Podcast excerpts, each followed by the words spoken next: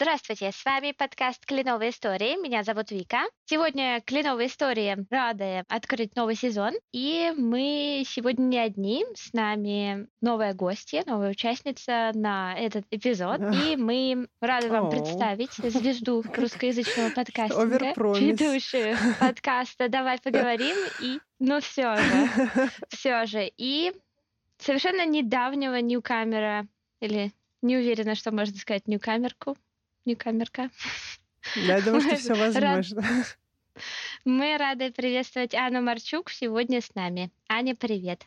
Вика, привет. Да, я ваш новый кленовый резидент. С приездом в Канаду, и мы на самом деле очень рады. Могу Спасибо. за себя точно сказать. Я переживала некоторый момент в своей жизни твой переезд. Мне было очень волнительно, когда же ты все-таки переедешь, и на самом деле очень приятно тебя приветствовать теперь уже в Северной Америке. По-моему, это здорово, что у тебя, можно сказать, осуществилась мечта можно так сказать? Не знаю, можно ли. Ну, в общем, я, наверное, нет, но я глобально очень рада быть в Канаде. А тебе спасибо за отзывчивость, то, что ты за меня переживала и даже предлагала мне поселиться где-то рядом с вами, где освобождалась квартира. Это было очень, очень трогательно. вот. Но я пока не, не до конца понимаю, насколько мне прям супер классно в Канаде, но мне очень нравится однозначно Ванкувер и какое-то мое осознавание Ванкувера. Посмотрим, как дальше будет развиваться события, но я однозначно рада быть здесь. Ну, это очень здорово. Мы в этом сезоне хотим делиться историями иммигрантов. Мы хотим рассказывать, как видят Канаду люди разными, разными глазами. И нам будет очень сегодня приятно и интересно послушать твой взгляд. Но хочется начать сначала. И давай, может быть, если можешь, поделись, пожалуйста, своим иммигрантским путем, своей иммигрантской историей. Как ты пришла к мысли, что хочешь куда-то поехать, и как ты пришла к Канаде. Меня вообще был долгий и странный путь, потому что на каком-то этапе я хотела поехать учиться в Штаты, но я была на пятом курсе института, и мне сказали, что мне никто не даст какой-то work and travel, и нужно подаваться на полноценное обучение. Я все это запарковала. Потом я спустя сколько-то лет была готова учиться в каком-то западном вузе. Мне хотелось, чтобы это был топовый вуз. И я тогда не нашла программу в Штатах, которая мне нравилась, и я уехала в Австралию. И это, наверное, был мой первый такой порыв в сторону иммиграции. Я год прожила в Австралии, сделала магистратуру там в одном из топовых университетов сиднейских и, в принципе, страны. И тогда мне не очень отозвалась Австралия как место, где я хотела бы жить, потому что я, не, мне кажется, не очень endless summer kind of girl, то есть я не очень люблю, когда все время лето, ну, то есть даже так, когда все время солнце, то есть нельзя сказать, что там было все время лето, но там было очень много солнца, такого дневного, теплого солнца, такого сильного, и мне это не очень нравилось, ну и плюс она была far, far away, и никто до меня не доезжал, а я социальная, мне там было немножечко грустновато, это. Я хотела, чтобы мои московские друзья приезжали. Вот потом у меня был момент, когда я ушла с своей корпоративной работы и больше двух лет путешествовала, и я как раз поехала снова в Австралию уже как турист, э, как такой гостевой у меня был визит, что я поехала своих друзей навестить, со всеми пообщаться. Потом я поехала в Нью-Йорк и много времени провела в Нью-Йорке, даже хотела эмигрировать в Нью-Йорк, в Америку, но у меня не получилось, и я тогда очень сильно по этому поводу расстроилась, потому что, в принципе, Штаты мне очень нравились, и жить в Нью-Йорке мне тоже очень нравилось. Но на какой-то момент я уехала в Азию, провела несколько месяцев в Азии, пару месяцев была в Катманду в Непале, и чего-то я подумала о том, что нужен какой-то другой план, потому что какие-то жаркие страны я не хочу. В Европе мне тоже не отзывалось, то есть я не хотела быть в Европе. И из того, что я вообще для себя рассматривала, оставалась у меня Канада и Новая Зеландия, но я подумала, что Новая Зеландия будет не сильно для меня отличаться от э, Австралии, и Канада просто была таким, как сказать, моей страной выбора на тот момент, и я посмотрела, как можно туда эмигрировать. Самый удобный и понятный для меня был вариант — это экспресс-энтри, то есть профессиональная миграция. И я как-то все очень быстро сделала, они очень быстро меня одобрили. То есть Канада, на удивление, прям пошла очень гладко у меня, без каких-то таких вот бампс, да, то есть без каких-то преград. И получается, что я там больше, чем за год. С момента экзамена по английскому у меня получилось 14 месяцев. С момента, как я подалась, получилось меньше года. То есть я, получается, в середине сентября подалась, и где-то в августе я получила все. Короткий путь в Канаду и длинный путь иммиграции. Ну и э, из-за ковида я, получается, еще долго выжидала, присматривалась к тому, стоит ли ехать или нет, смогу ли я возвращаться к родителям вообще, то есть какие будут пертурбации. И вот сейчас я поняла, что, в общем-то, я могу так долго еще ждать, потому что есть ощущение, что как это волны очень такие цикличные, почти как большие циклы Кондратьева, только маленькие циклы ковида. И я, в общем-то, решила, что надо ехать и уже все здесь сетапить. Да, ну мы это еще немножечко обсудим чуть-чуть попозже. Меня очень сильно впечатлила твоя история, которую я за кадром узнала немножечко раньше, о том, что ты очень долго была в Москве, имея на руках пиар-карточку, то есть карточку постоянного резидента. Мне иногда кажется, что это что-то такое необыкновенное. То есть у тебя есть возможность поехать в страну жить, в которую, по-моему, большое очень количество людей старается поехать как можно скорее, получить вот эту заветную карту, карточку постоянного жителя, а ты вот настолько, ну, не оттягивала, но, скажем так, наслаждалась, наверное, этим моментом, что у тебя есть выбор, поехать или не поехать. И вот расскажи немножечко еще вот почему так долго занял вот этот вот процесс, потому что, я так понимаю, ты примерялась, насколько все-таки ты хочешь, потому что вот этот процесс, он быстро довольно-таки произошел. Да, ну, наверное, два аспекта. Первый аспект, наверное, он связан с тем, что я очень сильно хотела в Штаты, и мне, наверное, если бы мне дали бы там какую-то визу в Штат, я в Штаты я прямо, мне кажется, в этот же день бы поехала, а Канада была у меня очень спокойная история. Мне кажется, это немножечко похоже на отношения, когда есть какие-то вот эти безумные влюбленности, полутоксичные, и там человек для них готов в лепешку разбиться, а есть какие-то здоровые отношения, и в этих здоровых отношениях ты, в принципе, нормально себя чувствуешь и никуда не торопишься, и ты э, очень размеренно все делаешь, вот с Канадой, мне кажется, у нас получились такие здоровые отношения, потому что документы мне пришли. Я съездила, ну, сначала мне, получается, пришли вот эти документы, э, сдать паспорт на PPR, да, там, э, визу вклеить, хотя у меня была туристическая до конца паспорта, но они все равно, видимо, это процедура, они мне все равно вклеили еще одну визу, такую же иммигрантскую, чтобы я могла въехать э, и активировать намерение по эм, резидентству. Я приехала, мне все подтвердили, сказали добро пожаловать в Канаду, я сделала налоговый номер, все сделала, наставила адрес подружки и улетела полетела в Москву. И вот, э, получается, подружке пришла моя пиар-карта, она буквально через пару недель была в Москве и привезла мне мои документы, поэтому я, в общем и целом, в январе была уже со своей этой карточкой. Это был январь 20-го. И вообще-то я в марте планировала переезжать, но я никуда не торопилась, потому что, знаешь, тоже такой момент, когда у тебя какие-то визы студенческие или что-то еще, есть вот это вот э, ощущение ограниченности возможностей. А когда у тебя есть вид на жительство, ты, в общем-то, понимаешь, ну вот, он у меня есть, и я могу в любой момент влететь, в любой момент момент вылететь. И при прочих равных она э, несгораемая. Она, конечно, сгорела бы, я просто на ней сидела бы там много лет, но в плане сроков у меня были очень э, хорошие сроки, и в этом смысле Канада очень, мне кажется, удобная, такая приятная страна, потому что она тебя не заставляет там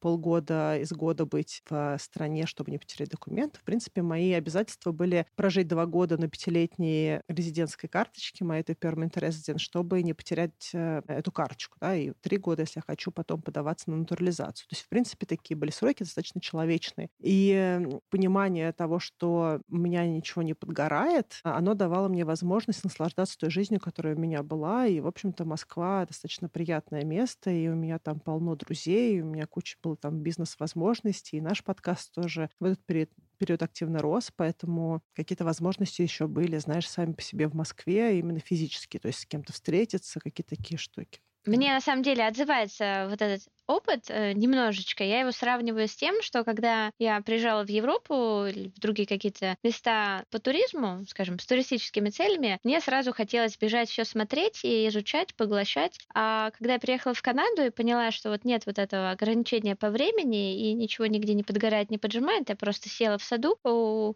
Михаила и сидела там пару недель, и ничего со мной не происходило. И потом, только, наверное, спустя год я начала изучать Канаду, ездить, смотреть, гулять и так далее, наслаждаться, а до этого почему-то у меня такого не было, поэтому с этой стороны мне это очень называется. Ну, давай теперь расскажем про сам процесс переезда, потому что мне хочется, чтобы ты поделилась, наверное, с нашими слушателями своим потрясающим опытом, потому что это то, как я это вижу. Я, когда переезжала, меня, как я люблю говорить, как этот цветок в горшке перевезли и поставили дальше на солнышко, и я дальше продолжаю себе расти. А у тебя немножечко другая позиция жизненная, очень активная, и мне бы хотелось, чтобы ты немножечко рассказала о своей подготовке к переезду и о том, что ты изучала для того, чтобы поехать, переехать, и как ты собиралась и готовилась вот к этому очень важному дню. Ты знаешь, я пытаюсь вспомнить, были ли у меня какие-то прям особые вещи по сборам. Сейчас уже, наверное, сложно вспомнить. Но самая, наверное, большая часть, что мне нужно было все запаковать, а у меня были и так коробки в квартире с э, предыдущих моих э, перемещений. Поэтому, наверное, основная вещь была это так собрать коробки, чтобы я могла потом э, понятным образом ими воспользоваться, правильно их подписать, подумать, какие коробки мне нужны ближе, какие нужны дальше. То есть какая-то такая подготовительная работа была. Плюс я подумала том, какие мне нужны документы. Здесь документы, какие нужны документы там. И сделать какие-то доверенности на мою семью, чтобы они могли, если что, мне перевыпустить банковские карты. Потому что я помню, что в Америке у меня был момент, когда три из четырех карт у меня были заблокированы, потому что им показалось, что там какая-то сомнительная операция. Я просто понимала, что у меня осталась последняя карта. Если вдруг она заблокируется, я просто останусь с существующим кэшем без доступа к своим счетам. Поэтому какие-то такие вещи я сделала, чтобы в Москве, если что, мои близкие люди могли для меня что-то разрулить, если будет такая необходимость. Ну, наверное, основная вещь, которую я сделала. Я даже никакие документы не переводила, и, в общем, они мне не понадобились. Единственное, что я сходила на госуслугах, оформила международные права, и они здесь действовали у меня как перевод российских прав. Мне не пришлось ничего делать, никакие переводы. Я только вот это и сделала. Из того, что, возможно, мне нужно было еще сделать, здесь в Британской Колумбии есть такая штука, что если я хочу купить машину, чтобы мне засчитали страховку, здорово получить из России бумажку о том, что у меня был безаварийный опыт. И вот это получается, в страховых компаниях фактически я просто не знала, но если вдруг кто-то поедет, имейте в виду, что здорово получить такую справку, тогда вам могут засчитать ваш э, стиль вождения, условно говоря, и вы будете э, супер меньше платить за страховку, а это типа с 400 долларов в месяц до, допустим, 150. То есть это такая большая, может быть, прибавка к вашему бюджету, ну или, по крайней мере, не убавка. А здесь у меня получилось, что э, я даже, наверное, не так. Еще у меня был момент с билетом, потому что сейчас из-за ковида очень сложно лететь, и, возможно, тоже кому-то пригодится такая история, что я смотрела билет в одну сторону, и у меня все никак не получалось взять нормальный билет, потому что он стоил дорого, и было очень много пересадок. Либо нужны были какие-то дополнительные условия, либо американская виза, либо э, какая-то шенгенская виза, которая у меня закончилась уже, а где-то нужно было прямо с вещами перерегистрироваться. И то, что я сделала, я посмотрела билет туда-обратно с возможностью поменять дату вылета обратного, и тогда у меня был лучший билет почти за те же самые деньги. Поэтому, если вдруг кто-то тоже в такой истории, посмотрите тоже обратный билет. По крайней мере, мне это помогло. А здесь уже я во многом сетапила все просто из того, что нужно как можно быстрее сделать все документы, чтобы убрать из списка задач вот эту вот первичную бытовую штуку и уже другими вещами заниматься. Да, ну вот еще интересно, как ты вот все-таки изучала эту информацию, потому что сейчас, наверное, как я люблю говорить, э, каждый второй в Канаде консультирует по миграции в Канаду и рассказывает о том, как это можно сделать. И э, я даже повторяю слова Миши, который услышал эти слова тоже раньше, о том, что я тебе эти слова говорила, о том, что, в принципе, когда в Канаду кто-то приезжает, ему кто-то помогает. И вот эта фраза, она такая достаточно ключевая. Нам тоже кто-то помог, когда вы приехали. И мне кажется, что вот русскоязычное сообщество, оно, в принципе, всегда готово помочь ньюкамерам и ответить на все вопросы. Скажи, пожалуйста, про те ресурсы, которыми ты пользовалась для подготовки своего переезда, какие-то, может быть, блоги ты читала или смотрела какие-то видео, или вот насколько ты погрузилась в эту историю, или, в принципе, тебе было достаточно того, что было написано на официальном сайте, того, что тебе кто-то сказал, порекомендовал, и, в принципе, ты успокоилась. У меня было несколько подходов, да, когда я делала экспресс-энтри, то есть когда я подавалась на иммиграцию изначально, я очень много пользовалась ресурсом, по-моему, называется rusforum.ca, то есть э, русский форум для тех, кто эмигрирует в Канаду, и там была отдельная лента про экспресс-энтри, там она как это сложно называлась, типа экспресс-энтри 2015, много других букв и слов, и э, там как раз было очень удачное количество людей, которые э, много лет уже на этом сайте, там кто кто-то из них иммиграционные агенты, кто-то модераторы самого портала. То есть много людей, которые помогали и подсказывали. Если у меня были какие-то затыки именно с подачей, или я не знала, как лучше сформулировать там какие-то свои справки с э, работы или чего-то еще там для ответа миграционному сервису или letter of explanation, как написать, я просто все вопросы дампала в первую очередь туда и получала ответ от людей, потом уже как-то для себя это оценивала и решала, что я буду делать. На более поздних этапах, когда меня уже были документы, э, у меня было несколько вещей. Первое, для меня было важно понять, э, в какую я хочу точку Канады, и для меня, наверное, было показательно, когда я прилетела за документами в Торонто, это был декабрь, и я просто, гуляя по Торонто, поняла, что я не буду жить постоянно в Торонто, потому что климатически это для меня не самая интересная страна и э, ну, не самая интересная территория. И из того, что у меня есть фокус на то, чтобы жить в больших городах и такой ритм города иметь, я, в общем поняла, что меня не очень много вариантов, да, фактически там, не знаю, Торонто, Виннипек, э, Калгари и Ванкувер, и, ну и как бы из таких честных вариантов фактически, ну еще Монреаль, да, там, но из, э, ну реально, то есть я фактически не выбирала, то есть я просто поняла, что я, может быть, поеду на какое-то время в Торонто, а потом я поеду уже постоянно в Ванкувер. А в итоге получилось, что я провела первые три недели в Калгари, потому что в Торонто мне не было до конца понятно, что там происходит э, с ковидом, и Онтарио достаточно дерзкий в плане различных ограничений. Я решила, что я не хочу туда э, ступать и, и буду ближе к Ванкуверу, если вдруг что, я могу по земле добраться, если вдруг какие-то будут сложности. Как и получилось, в общем-то, я добралась по земле. Какими еще ресурсами я пользовалась? Я пользовалась своим социальным кругом. Я написала и в Инстаграме, и в Фейсбуке, что я переезжаю в Ванкувер, и попросила моих э, друзей и знакомых, если у них кто-то живет в Канаде, чтобы они нас познакомили. И у меня был раунд, э, как вот мы с тобой встретились летом, да, был раунд э, людей, которые отозвались на мой запрос, и с кем-то у нас были видеосозвоны, с кем-то аудио. Вот с тобой еще с парой девочек я встретилась лично. И вот вы мне все помогали, рассказывали про жизнь в Канаде, про какие-то важные моменты, как искать жилье, как какие-то вещи нужно учитывать. То есть вот, в принципе, общение с вами, оно мне очень помогло тогда собрать информацию. И еще я также сделала в нашем подкасте тоже объявление, что я переезжаю в Канаду. Если вдруг кто-то в Ванкувере, то тоже мне напишите. И мне еще несколько человек написали, тоже из слушателей нашего подкаста, и даже с кем-то мы уже успели встретиться здесь, в Ванкувере. То есть э, я использовала социальный круг в первую очередь, а уже из социального круга я получила информацию о других каких-то порталах. Вот, допустим, в Фейсбуке есть группа Ванкувер, по-моему, называется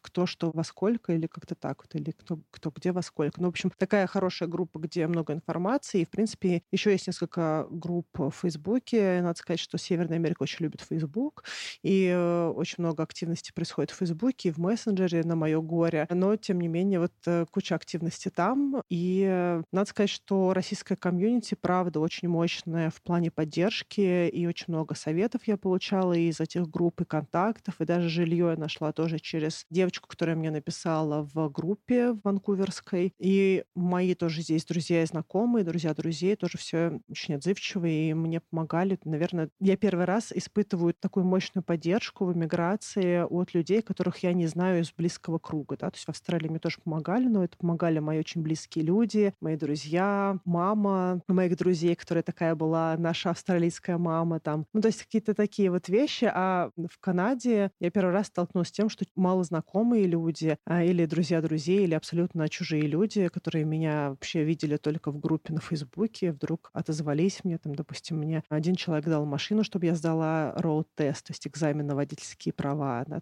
пересдала, да, там девчонки мне помогали, там одна подружка помогала мне подготовиться к этому экзамену, со мной ездила, другая меня несколько раз перевозила здесь из квартиры в квартиру. Ну, то есть люди действительно очень отзывчивые, и ты права в том, что очень много кто говорит такую фразу, что нам тоже кто-то помогал. Или еще есть другая фраза. Когда я приехала, мне никто не помогал. Это было очень сложно, поэтому я хочу помочь, потому что я знаю, насколько это сложно. То есть эти э, две фразы люди реально говорят здесь, в Канаде, и действительно очень отзывчивая комьюнити здесь. Ну, по крайней мере, на данный момент я вижу только положительные вещи, они прям очень трогательные.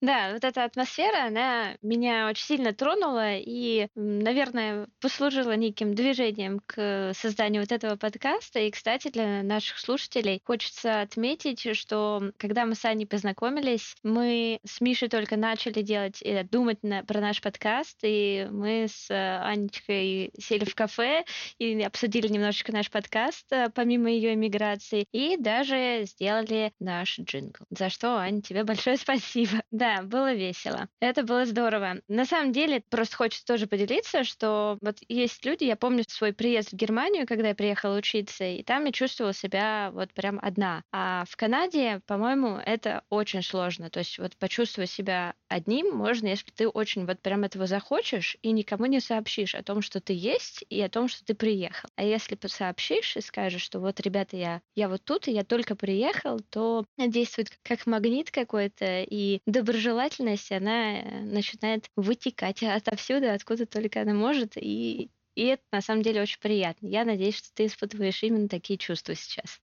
Да, но я хочу сказать, что, конечно же, безусловно, разные люди есть в любых пространствах. Да? То, что, чтобы тоже немножко управлять ожиданиями, потому что когда ты пишешь какие-то вещи в группах, всегда есть люди, которые тебе пытаются помочь либо советом, либо делом, либо вот в моем случае, в моем случае даже машиной. Э, это было реально удивительно, понимаешь, что человек привез мне машину в середине дня в воскресенье, и, а э, я утром пошла в понедельник на экзамен, и во второй, ну, где-то там часам к 12 в понедельник привезла ему его машину. То есть он просто мне отдал ключи и машину, уехал фактически, да, то есть вот. А, но одновременно также есть разные люди на форумах, есть тролли, безусловно, которые там приходят поострить, есть люди, которые тебе рассказывают, что вы, конечно, можете попробовать, но вообще у людей такое не получается. Ну, то есть есть разные люди, просто чтобы вы не чувствовали себя как-то разбитыми или расстроенными от того, что эти люди тоже есть. Они, как правило, ну, это их философия, да, то есть есть разные люди. Я просто, когда тоже искала жилье, кто-то мне писал, что вы не найдете за такие деньги в таком районе, в итоге нашла за мои деньги в нужном мне районе. То есть это просто нужно пройти дальше. То есть это просто вот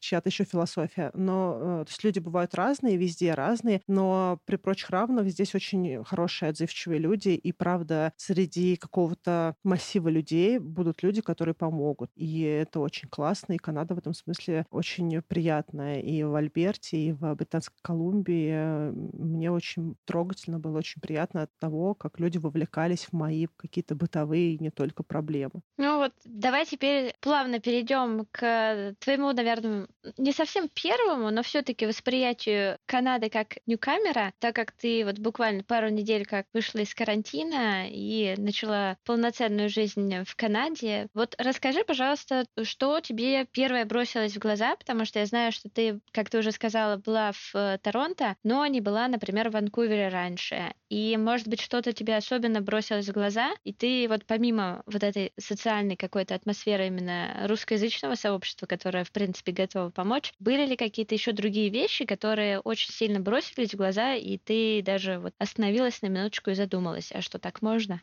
Слушай, ну я была в Ванкувере, на самом деле, один раз в 2016 году, один день. То есть мы поднялись из Сиэтла вверх, уснули где-то под Ванкувером, потом один день провели в Ванкувере и уехали. Тогда у меня было очень сомнительное воспоминание о Ванкувере, потому что, как я теперь знаю, я припарковалась и оставила нашу машину буквально за углом от Ист Хестингс. Это улица, на которой живут просто штабы бомжей, которых там подкармливают всякими штуками лекарственными и тому подобное. То есть я нашла самый лучший спот, чтобы припарковать машину, просто самая неблагополучная улица улица города. Единственная фактически такая улица, и я, в общем-то, на ней оставила тогда нашу машину в 2016 году. А сейчас я уже знаю про эту улицу, про районы и прочее. И, наверное, мое впечатление в том, что Ванкувер, особенно когда я приехала из Калгари, мне показался очень динамичным. То есть такое было ощущение в Калгари, что люди все дома, и что такой город немножечко такой пассивный, и либо, может быть, стало прохладно, и все остались дома. Причем особенно центр города мне показался очень пустым. Очень мало было людей. И Ванкувер, в отличие от Калгари, допустим, мне показался очень, очень динамичным. А в сравнении с э, таким центром Торонто, он мне показался еще и очень широким, то есть даже в какой-то степени напоминающим мне либо Нью-Йорк, либо Москву, потому что здесь есть такие вот эстакады, проспекты, то есть ну, есть ощущение такое, что помимо маленьких улочек также есть какие-то большие дороги, большие улицы, их тут много, и на данный момент мне вот этот вот драйв очень комфортен. Потом, что еще мне показалось, что здесь очень много променада разного, и вообще очень много разных районов, которые даже на карте как будто бы они далекие, это все равно относительно близко к центру города, и можно даже там до Китлома, такого района, где много русских живет, кто либо люди, которые любят хайкиться, потому что там недалеко можно добраться до гор. Даже оттуда можно там за 30-40 минут добраться до центра города. То есть, в общем и целом, город достаточно доступный по транспорту, доступный по какому-то отдыху, особенно природному отдыху, что рядом есть вода, а рядом есть горы. Мне такое нравится. Ну и сам город, как по мне, так достаточно живой на данный момент. Да, ну то есть я правильно понимаю, что первое, наверное, от города это то, что в принципе похоже на Москву, то есть были такие сравнительные какие-то нотки, но при этом ты отметила какие-то дополнительные для себя стороны, может быть, даже неожиданные. Вот что было наиболее таким неожиданным, от чего, наверное, ты вот прям очень сильно удивилась? Но э, на Москву он похож больше по ощущению того, что город живой, да, то есть он в общем и целом не супер похож на Москву, и не по размерам, не по э, архитектуре. Ну и, и это не первая моя миграция, поэтому нельзя сказать, что я какие-то очень много вещей, которые меня прям здесь восхищают или ну, какой-то удивляют. Наверное, просто мне понравился город, и еще был такой момент, что я думала, что какие-то районы типа Бёрнаби, что они такие... Когда мне сказали, что там живут русские азиаты, я думала, что там просто будет супер грязно и как-то супер там как-то некрасиво. У меня какие-то были стереотипы. А в итоге я оказалась в Бёрнаби первые э, полторы недели в Ванкувере, и это оказался очень приятный район, но очень зеленый, рядом такой центральный парк симпатичный, почти лес, а не как такой вот наш городской парк по нашему пониманию, да. И э, очень э, ухоженный, то есть там рядом было очень много красивых аллей, каких-то таких вот резиденциал зоны с каким-то ландшафтным дизайном. То есть вот для меня было, наверное, шоком в том, что очень много районов даже не прямо в самом-самом центре, они очень ухоженные, красивые, и так все очень, очень близко. Наверное,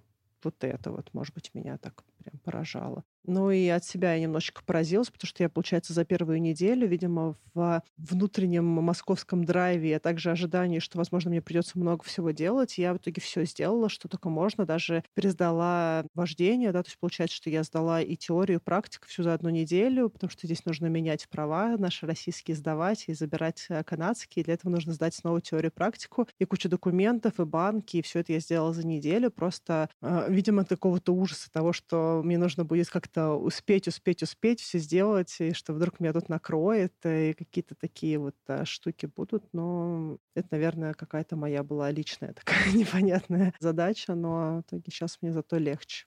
Ты еще и жилье нашла за это время, и это вот вообще вау-вау-вау, потому что на самом деле, если смотреть на такой чек-лист, Ньюкамера приехал, получил health карту, получил налоговую карту, зарегистрировал свой номер, потом сходил, права поменял, сдал теорию. Нам нужно было, например, подождать. У нас не получилось сдавать очень быстро. Нас это заняло, по-моему, около двух месяцев. Нам нужно было после теории приехать на практику. Это было достаточно долго по сравнению с с другими ребятами, которые приезжали. И вот у тебя по этому чек-листу на самом деле все очень-очень быстро прошло, и плюс еще ты нашла жилье. Это вообще потрясающе, потому что когда мы нашли жилье за три недели, нам говорили, что вау, вообще как вам это удалось? И это очень быстро, потому что люди приезжают и месяцами не могут найти себе такое постоянное жилье. А есть тоже свои сложности, потому что нет истории кредитной, никто о тебе не знает, ты вот только приехал, и вот берите меня, а никто не берет. Бывает так. Или просто не нравится, не можешь найти, а у тебя вот прям по всему чек-листу прошло все очень быстро, гладко. И можно ли сказать, что теперь ты знаешь, что тебе делать дальше? Или ты не знаешь, что тебе делать дальше, и ты в раздумьях? А про права я хочу тоже сказать тебе и твоим слушателям, что есть э, секретики, что я позвонила в, ну, здесь это называется в Британской Колумбии ICBC, это служба как раз, которая занимается этими документами, включая права. Это, наверное, максимально близко можно сравнить с нашим МФЦ каким-нибудь, да, когда приходишь, у тебя служба одного окна. Вот для таких бытовых дел, мне кажется, что это служба такая одного окна. Я им позвонила, они мне сказали, что у них с полуночи до часа ночи обновляется система, потому что ближайшая дата для меня была 23 3 марта 2022 года. То есть фактически сейчас, сколько это, полгода практически, да, нужно было бы ждать. И я просто в этот же вечер села с полуночи, листала по всем этим районам свободные точки для сдачи, эти отделения. И через 40 минут, э, видимо, обновил систему, выпало окно, и я просто его схватила, оно было через три дня. То есть это, я просто сидела и искала. То есть если у кого-то есть задор, да, или желание сделать это быстро, это все можно сделать, причем это какой-то такой вот э, легальный способ все это сделать, да, просто это нужно больше усилий. Вообще я хочу сказать, что, наверное, моя такая иммигрантская история здесь заключалась в том, что из-за того, что я хотела все сделать быстро, я сразу столкнулась с тем,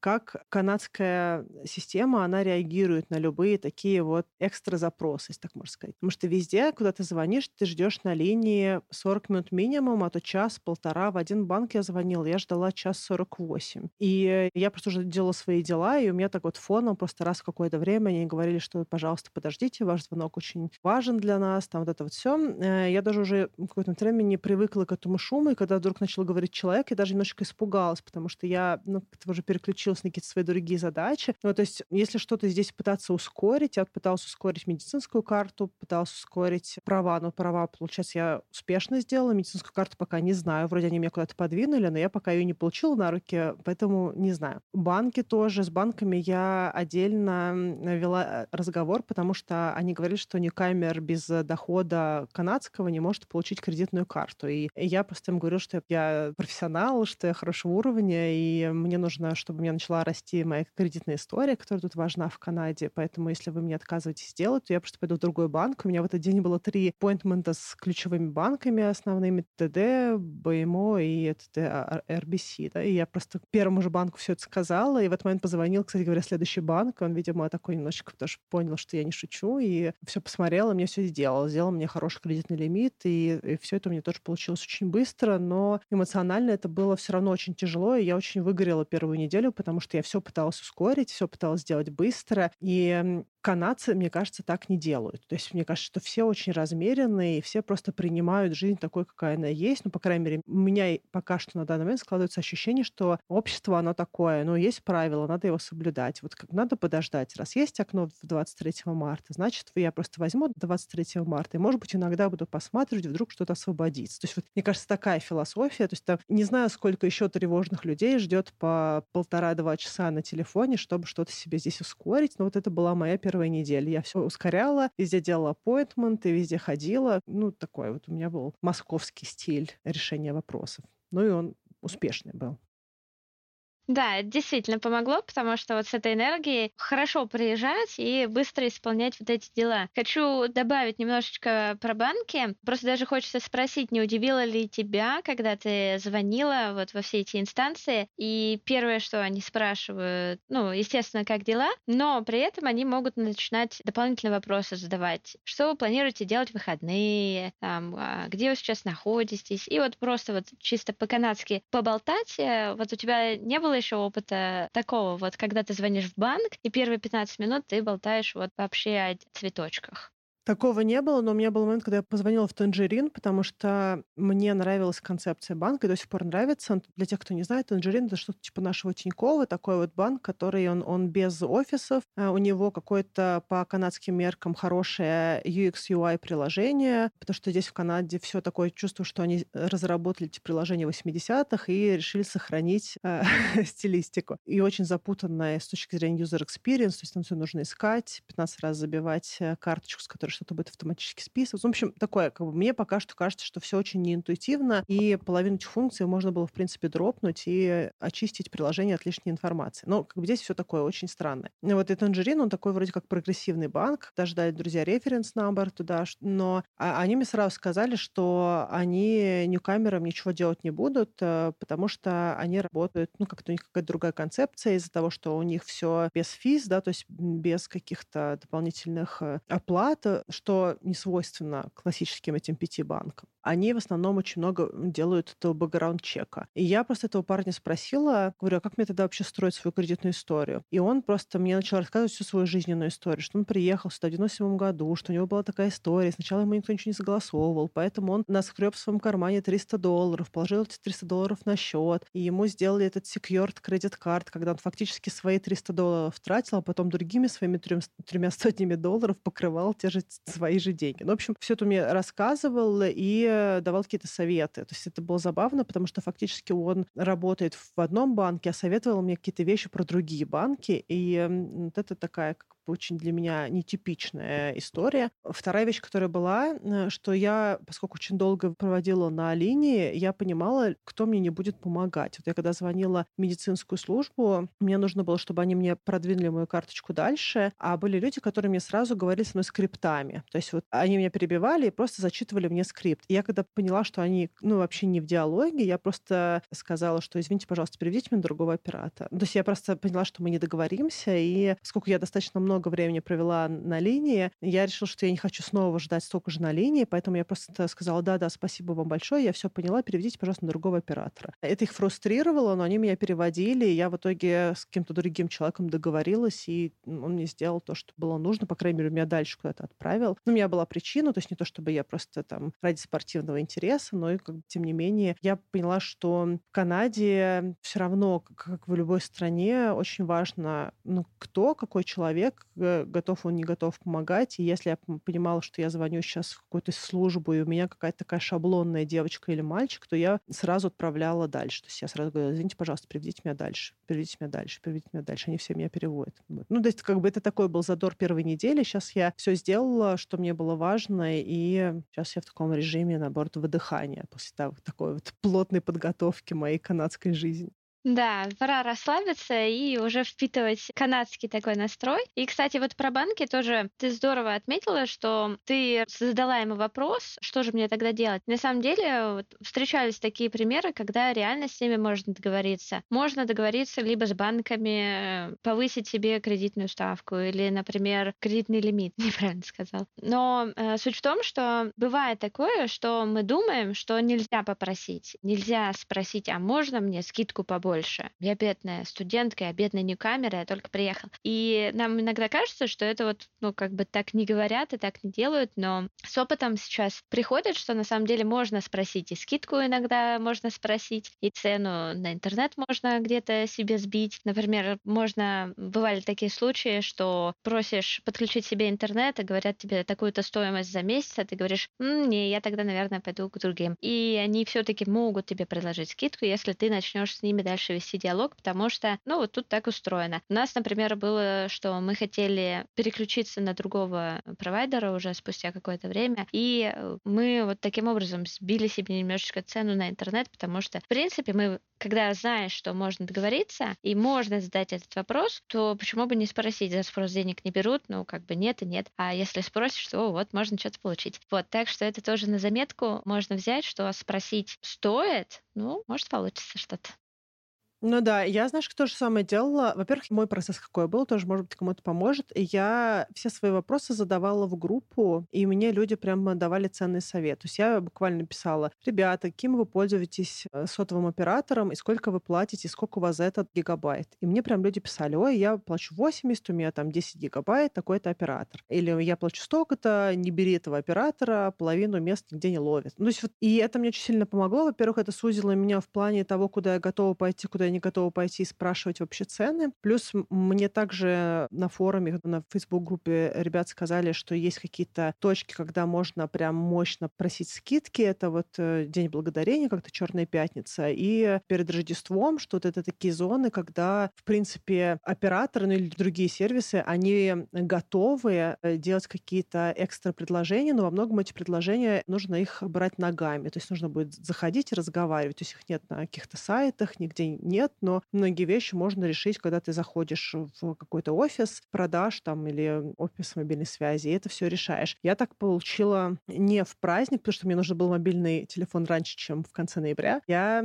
пришла и попросила мне скидку. Я прям прошла в каждый оператор. Я ходила там в Телос, в Bell, везде просто зашла. Ну и кто-то мне говорил, ну вот такая-то цена, такая-то цена. Я все это записывала себе, сравнивала цены, которые мне сейчас готовы предложить. И я помню, что я в Bell тоже разговаривала, мне был очень приятный парень, и я ему говорю, а можно там столько-то получить, можно ли дешевле там. А Bell, он дорогой достаточно оператор, и, в принципе, по сравнению с Москвой, очень дорогие цены на мобильную связь. То есть, когда ты здесь уже живешь, это, видимо, все, ты к этому привыкаешь, просто ты платишь эти деньги. Но когда ты приезжаешь из Москвы, у тебя там за 300 рублей безлимитный интернет, а тут у тебя 4 гигабайта за 80 долларов или что-нибудь в этом роде, это как-то очень сильно, ну, так вот, видна эта разница. И я просто просила этого мальчика мне сделать скидку. Он мне сделал какую-то скидку, но она была для меня недостаточно значимая. И он говорит, тебе нужно пойти в Virgin. А Virgin — это здесь дочка Белла. И я говорю, а здесь есть в этом торговом центре? Он говорит, да, пойдем, я тебя отведу. И он просто меня отводит туда, к этим ребятам, и он им сам говорит, сделайте ей такие-то цены, и там сделайте ей скидку, сколько сейчас стоит подключение, он говорит, сделайте ей скидку на подключение. И он мне говорит, я тебя понимаю, я сам три года назад приехал, я знаю, как это сложно быть ньюкамером, поэтому я тебе помогу. Пойдем. Короче, он мне все отвел, и мне сделали такую прикольную, хорошую скидку в Virgin, и все мне подключили, объяснили. Ну, в общем, так вот как-то очень э, легко получилось это, если так можно сказать, да, то есть я как-то получила хороший тариф и хорошая связь, и Virgin, правда, хорошая связь, ну, по крайней мере,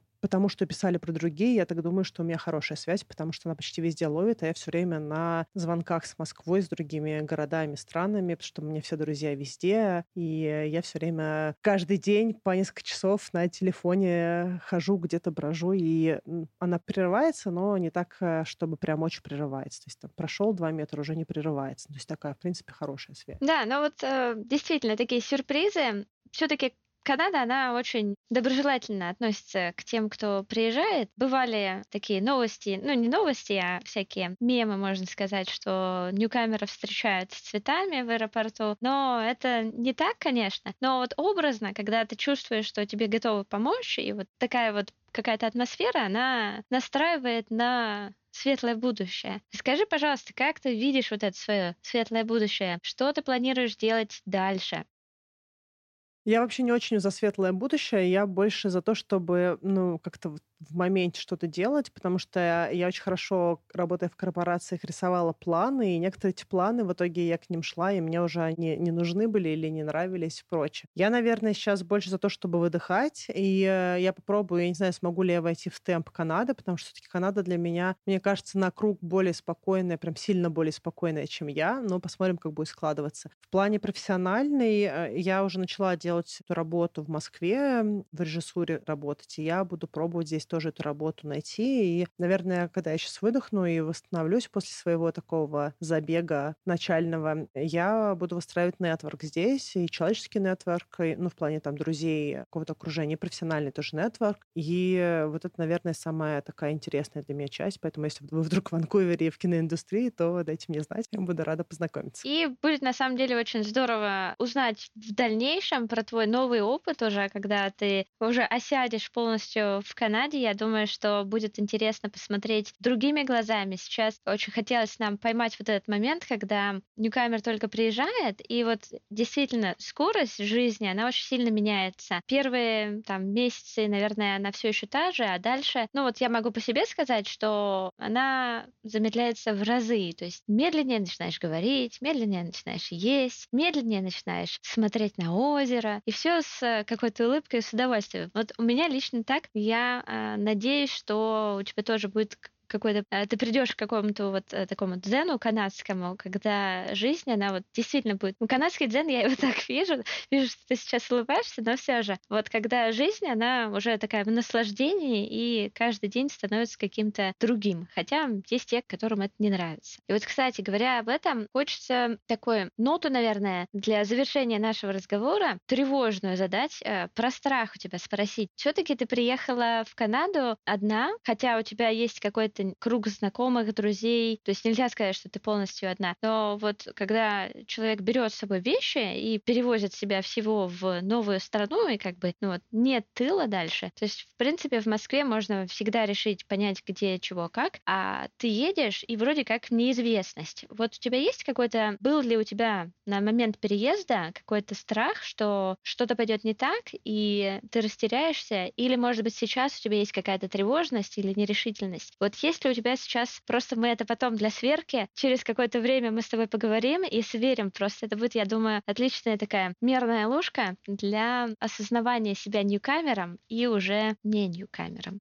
Мне кажется, что психологические аспекты иммиграции это прям целый отдельный выпуск. Но вот если коротко, могу так сказать, что при том, что я много эмигрировала, уже когда я поняла, что я еду, у меня были такие моменты, а вдруг я там приеду, как будет сложно, а что я там буду жильем. Отдельный фокус у меня был, а вдруг я выпаду из своего бюджета, из своих накоплений, потому что я не до конца понимала, на что я буду и сколько тратить. И это был такой мой момент волнения, да, то есть вообще я смогу ли своей российской зарплаты, потому что я location independent, да, то есть я могу делать свою работу работу из любой точки мира. Я пыталась понять, а я смогу ли мэчить свою э, зарплату, свой доход, э, траты и траты какие-то здесь в Ванкувере. И у меня прям было на эту тему тоже много разных волнений. Потом у меня была тревога, когда я приехала, потому что я сидела две недели на карантине в отеле, и каждый день получала письма, что типа you must isolate it's a law, и там э, отметь нет лихорадки и прочие какие-то штуки, и делала видеозвонки с медсестрой, чтобы залезть в нос этой палочкой. Она прям смотрела, как я все это делаю. Покажите, как вы запаковали, покажите, как вы убрали палочку, там обязательно храните в холодильнике, вот эти всякие такие штуки. Они тоже добавляли, мне кажется, тревоги, потому что казалось, что сейчас очень можно где-то здесь оступиться и прям все себе сломать в плане иммиграции, что там нарушить какой-то закон. И я помню, что вот первые, наверное, недели две, может быть, три, у меня прям было очень много волнения, что я, в принципе, не очень хорошо следую правилам. Я обычно свои какие-то создаю, и вот эта вот мысль о том, что я сейчас где-то напортачу, она меня прям не, не покидала, и это добавляло мне каких-то волнений. Но надо сказать, что когда ты выходишь с карантина и э, с кем-то встречаешься и решаешь какие-то задачи, когда ты обрастаешь всякими телефонами, банковскими картами, пониманию, где ты покупаешь еду, где ты живешь, когда вот эти все бытовые задачи решаются, как-то становится ну, спокойнее. Ты уже как-то начинаешь себя чувствовать как местный в какой-то степени. Ну, по крайней мере, ты чувствуешь себя, может быть, не как местный. Я, наверное, себя чувствую просто уверенно. То есть я понимаю, где я. Меня тоже от этого такого ощущения, что, ой, надо быть аккуратной, вдруг я кому-то там не так сделаю. То есть я просто как бы живу по своей правде, условно говоря. То есть это не значит, что я нарушаю жизнь других людей. Я имею в виду, что я просто позволяю себе быть собой. И вот э, оно ко мне, наверное, недавно пришло, когда я уже все сделала, все получила, переехала, распаковалась. И вот это вот ощущение, оно пришло.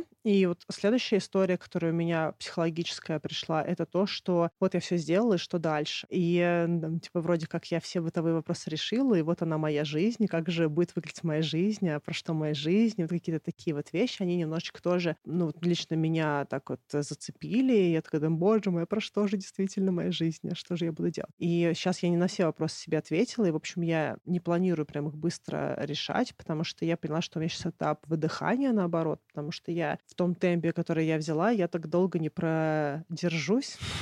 И нужно немножечко как-то по-другому структурировать дни. И наоборот, я добавила очень много отдыха, много прогулок, общения с моим таким каким-то близким кругом. То есть каждый день с кем-то разговариваю, созваниваюсь. То есть я такой вернулась в свой кокон, условно говоря, каких-то своих там комфортных людей, комфортного дома. И я, наверное, вот в этом гнездовании сейчас, то, что какое-то мое пространство, и я вот восстанавливаюсь в каком-то понятном мне близком круге для того, чтобы потом мне было проще уже напитаться, да, и выстраивать новые все связи, знакомства, делать какие-то следующие шаги и прочее. Здорово. И так как мы начинаем новый сезон, вместе с тобой его открываем. У меня сейчас на этот сезон есть, скажем, такая фишка, я ее посмотрела у одного стэнфордского профессора, и он в конце каждого эпизода задает всем своим гостям примерно одинаковые вещи, примерно одинаковые вопросы для того, чтобы вот как-то сверить и потом какую-то картину по этим вопросам сделать. Вот один из этих вопросов про страхи мне просто очень интересно всегда потом будет сравнить, и вообще мне нравится сравнивать. Вот следующий вопрос у меня про вещи. У меня еще парочка вопросов будет, сразу предупрежу. Есть вопрос про вещи. То есть, есть ли то, что ты думала, что тебе нужно будет обязательно с собой взять, и ты это с собой взяла, и вот сейчас, уже спустя несколько недель вот этой твоей новой жизни, ты понимаешь, что ну, это вообще не нужно было брать?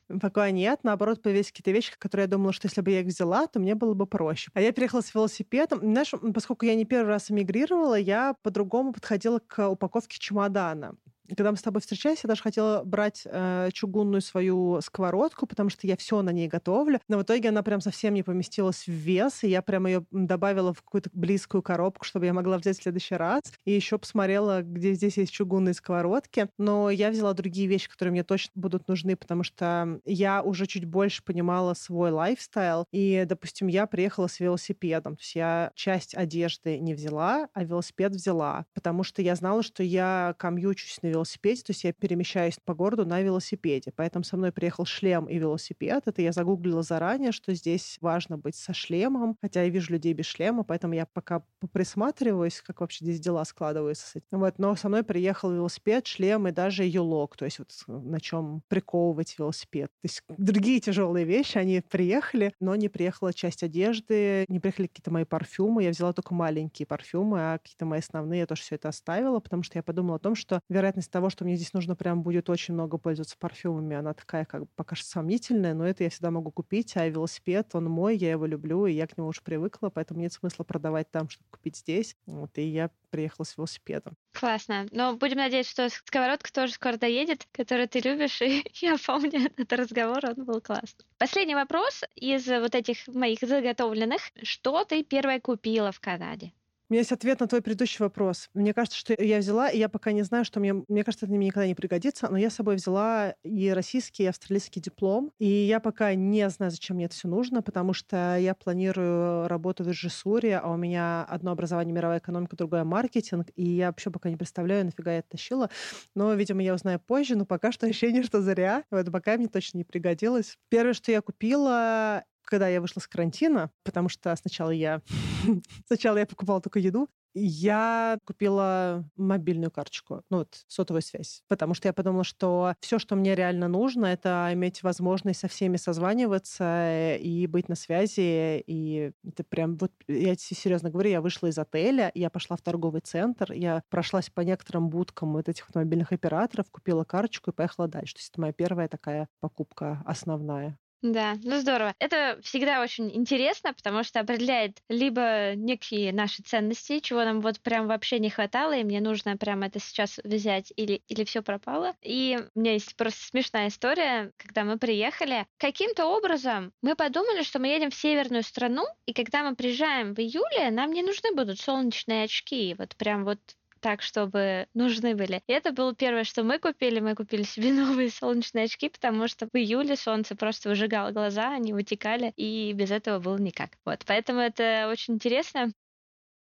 Да, слушай, но у меня такая же история была про солнечные очки, но я, правда, их не купила, потому что Калгари, при том, что это достаточно прохладный город, он очень солнечный. И я все это время, что была в Калгари, постоянно жмурилась. А, а если говорить про ценности, то, наверное, мои первые покупки действительно отражают мои ценности, потому что пока я еще была на карантине, я долго гуглила спешлти кофейни Калгари и обжарщиков Альберты, потому что у меня было с собой много пакетов спешлти кофе, которые я привезла. Прям мне я сибаристику заказала, сказала. И прям я приехала с тремя огромными пакетами вот этого вот э, зерна под воронку, плюс у меня еще были дрип-пакеты. И когда я видела, что у меня один за другим заканчиваются пакеты, я прям начала паниковать, как же мой спешлти кофе. И я начала гуглить, но в Канаде пока не активно используют слово спешлти, а они чаще пишут третья волна, то есть кофейня третьей волны, кофе третьей волны. И я долго искала вообще у кого купить кофе. И фактически я купила симку, села в метро, доехала до центра города. Пока моя подружка собиралась, я забежала в кофейню третьей волны, купила там зерно, купила кофе с собой и пошла к ней встречаться. Поэтому, наверное, действительно, первые покупки наркотические, они определяют наши какие-то потребности, желания там, и прочие какие-то особенности характера. Здорово, Аня, спасибо большое, что рассказала нам вот этот очень серьезный период своей жизни, очень волнительный, насыщенный и очень энергичный. Мы желаем тебе скорее погрузиться может быть, в канадскую жизнь. Может быть, потому что, может быть, ты не хочешь, может быть, ты хочешь сохранить все свою, не знаю, как это назвать, вот все то, что ты привезла в себе, да, может быть, ты хочешь э, это сохранить и оставить, и не растворяться в вот этом канадском дзене, как я его называю, но просто хочется пожелать тебе успехов, удачи, чтобы исполнилась твоя новая, наверное, мечта работать в режиссуре, да, и пусть оно все получится.